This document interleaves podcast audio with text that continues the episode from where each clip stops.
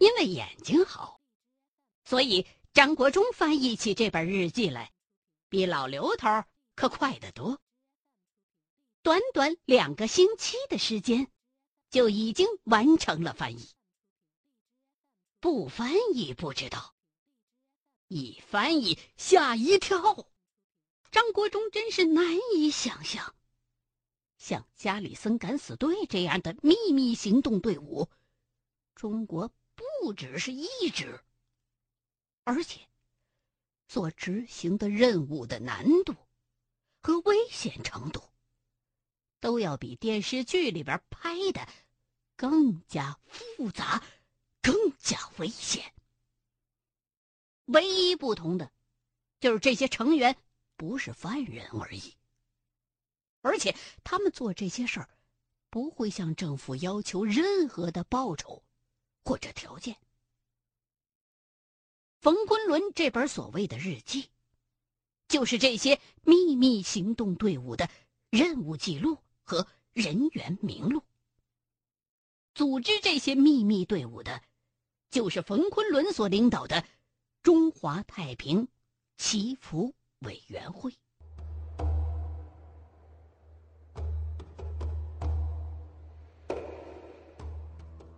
按照张国忠的翻译所得，这本日记名叫《中华抗战机要行动详录》。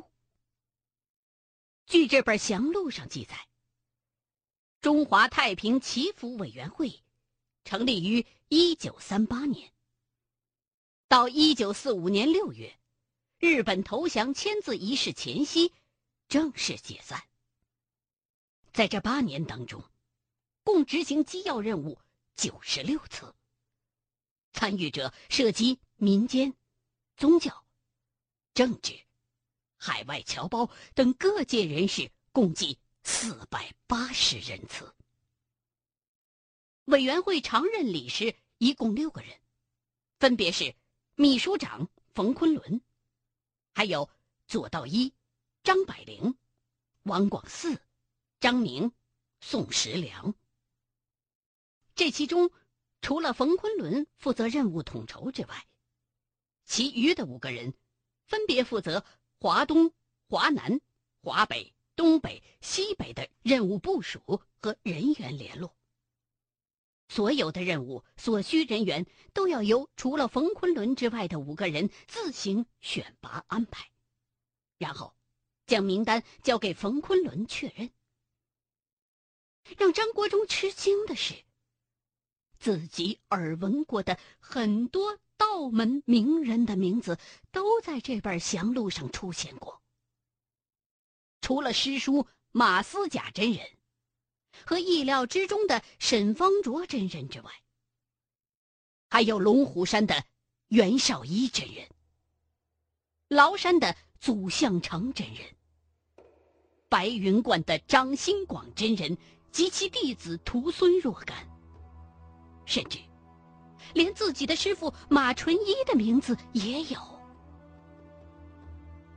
除了这些人之外，老刘头的父亲。刘紫薇，哥哥刘广成，解放前河北地区有名的刘老道，本名刘凤鸣，道号广成子，也叫刘广成。解放之后还俗，恢复了本名。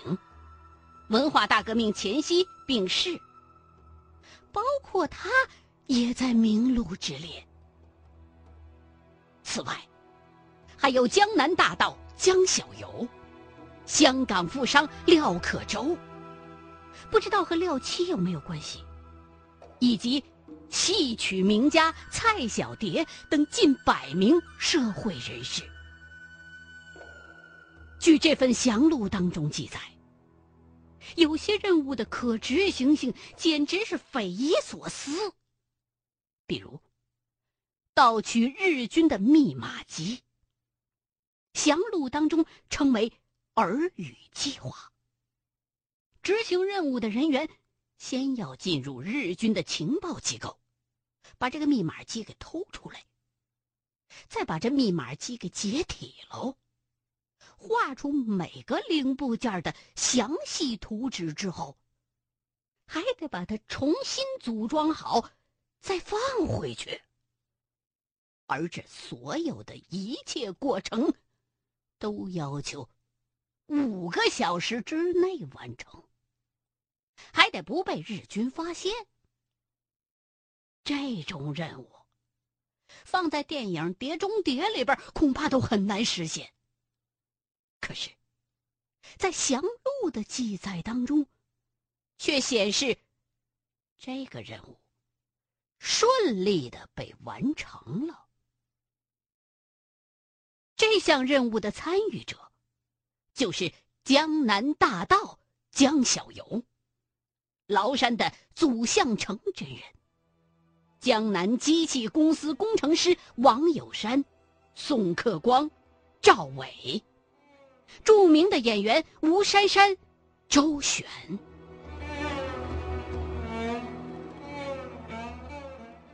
可惜，详录上。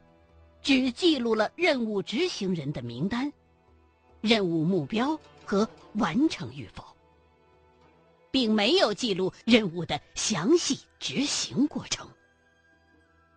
否则的话，如果写成剧本儿，都够拍一部电影了。反正凭张国忠的脑袋是想象不出来，当年那些人到底是怎么干的。后来，国民党曾经破译过很多日本的机密电码，甚至包括日本偷袭美国珍珠港计划的密电也被破译了，并且由国民政府事先通知了美国政府。只不过美国政府不相信，连大名鼎鼎的 ONI 和 MID 都没有得到的消息会被国民政府得到，所以。并没有给予重视，最终酿成了珍珠港的悲剧。这也是谍战电影《东风雨》的讲述背景。然而，最让张国忠和老刘头大吃一惊的，还有三件事儿。第一，中华太平祈福委员会成立之初的时候。社会各界的人士很难动员，尤其是宗教界的人士。出于对师祖教条的信守，并不愿意去参与那些必须施法害人的任务。这种僵局一直持续到一九三七年年末，一九三八年年初。是马思甲真人第一个站出来，全力支持中华太平祈福委员会的行动，并且以茅山掌教的身份四处游说。马真人“国之将亡，道何存焉”的态度，很快的就传遍了社会各界。一时间，“国之将亡，商何存焉？”国之将亡，义何存焉？国之将亡，武何存焉？等宣传口号铺天盖地。在马真人的影响之下，最初决定破戒，并且开始和中华太平祈福委员会接触的人物，是龙虎山的袁绍一真人，并且。袁真人还打出了护道的旗号。袁真人在自己的绝笔书当中写道：“宁守家国，一尘土；不忘贼寇，百里疆。身随万劫，不复处；回眸中华。”满庭芳。看来，这个袁绍一真人，从一开始就打定必死的决心了。此例一开，全国上下就一发不可收，各路能人纷纷蜂拥而至。却原来，宗教界人士宁冒为祖叛教之名参与抗战，马思贾真人是始作俑者。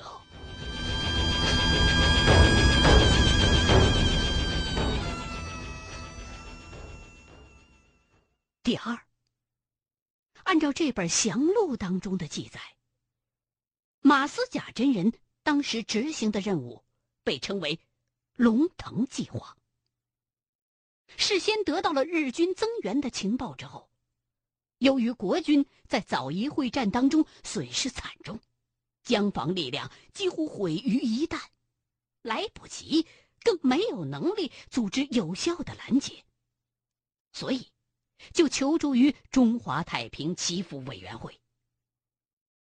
这个计划的执行者只有两个人，其一是马思贾真人，其二就是傅真观的沈方卓真人。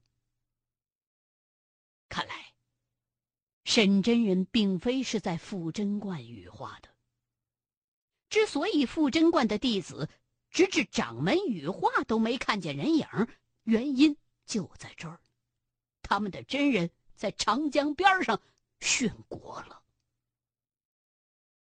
第三，就是这本详录当中，从头到尾都没有记录云灵子的事儿，只是写到茅山马思甲先生。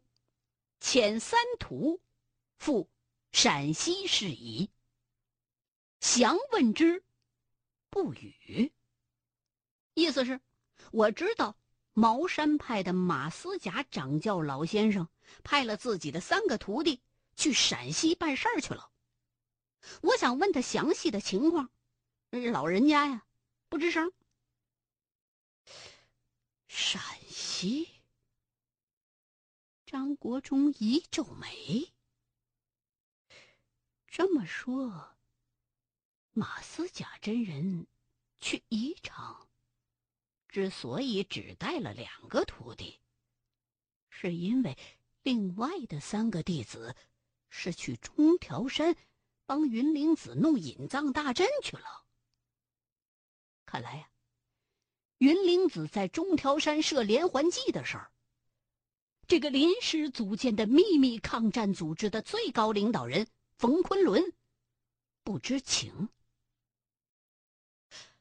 对了，翻译到这儿，张国忠恍然大悟：师兄，按你的分析，当时是马老爷子误会了云灵子前辈。可是，按照这上面的记录时间，云灵子摆引藏大阵的时候，马老爷子。应该已经羽化了呀。那那三个徒弟，应该也已经死了才对呀。这消息本来就是绝密的，连冯昆仑都不知道。云灵子的谣言，会是谁放出去的呢？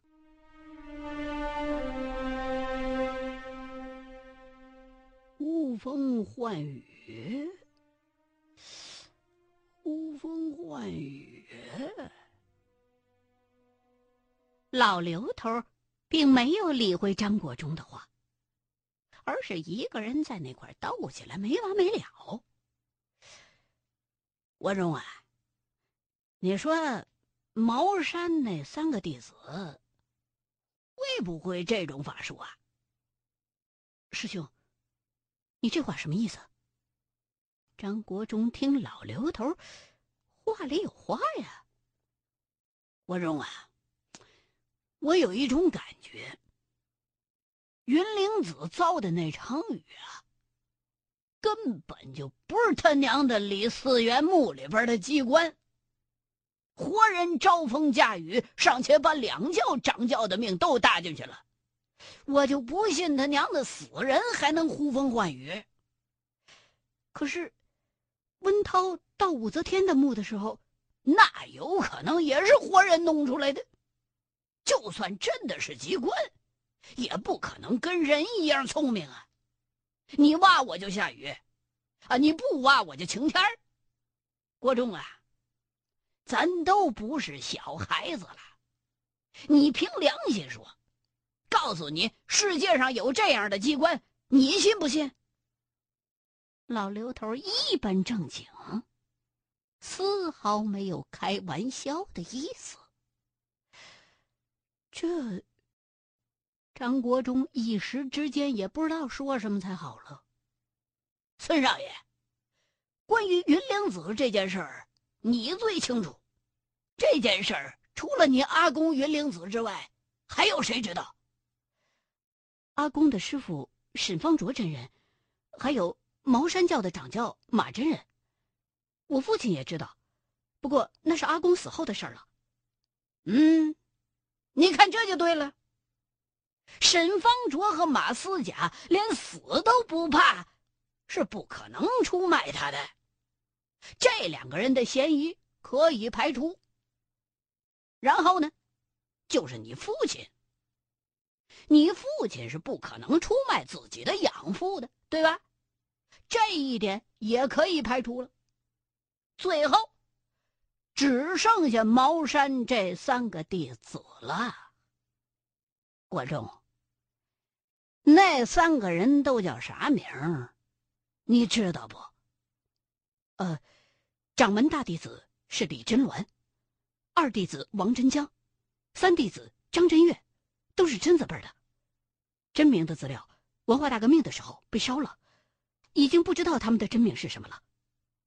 嗯，国忠，你说这件事儿如果真的是秘密的话？马老爷子最可能的是交给谁来办呢？当然是大弟子了。师兄，你是说李真伦是叛徒？哎，我可没这么说。老刘头立马一摆手，俨然是一副无辜的样子。国忠啊！我就是觉得怪。你看，咱把所有的线索汇总一下。首先，日本人挖的那个山洞，处处都是防着茅山的招为啥呀？处处的招用素土的阵法都能破，这又是为啥呀？那个黄金网下边放了一大堆的石头，按你的说法，应该是茅山的白齿牙。这个阵法，除了掌教，还有谁能知道啊？我告诉你，之所以那个阵处处防着茅山阵法，而不顾及素土的阵法，那是因为他知道。素土教跟那个什么委员会接触的只有沈老爷子一个人，而茅山却有师徒六个。掌教死了，身边还跟着两个弟子：李真鸾、李九鼎。国忠啊！你不觉着怪吗？可是，隐藏大阵，他们不是都死了吗？谁跟你说都死了？老刘头特意突出这个“都”字儿。国中啊。咱们弄那个引藏阵的时候，我只要稍稍动点手脚，你可就……啊！这个老妖精竟然害死同门！先别这么说，你先别这么说，啊，没见着他本人以前，啥都别下定论。万一他就是原田。本人呢？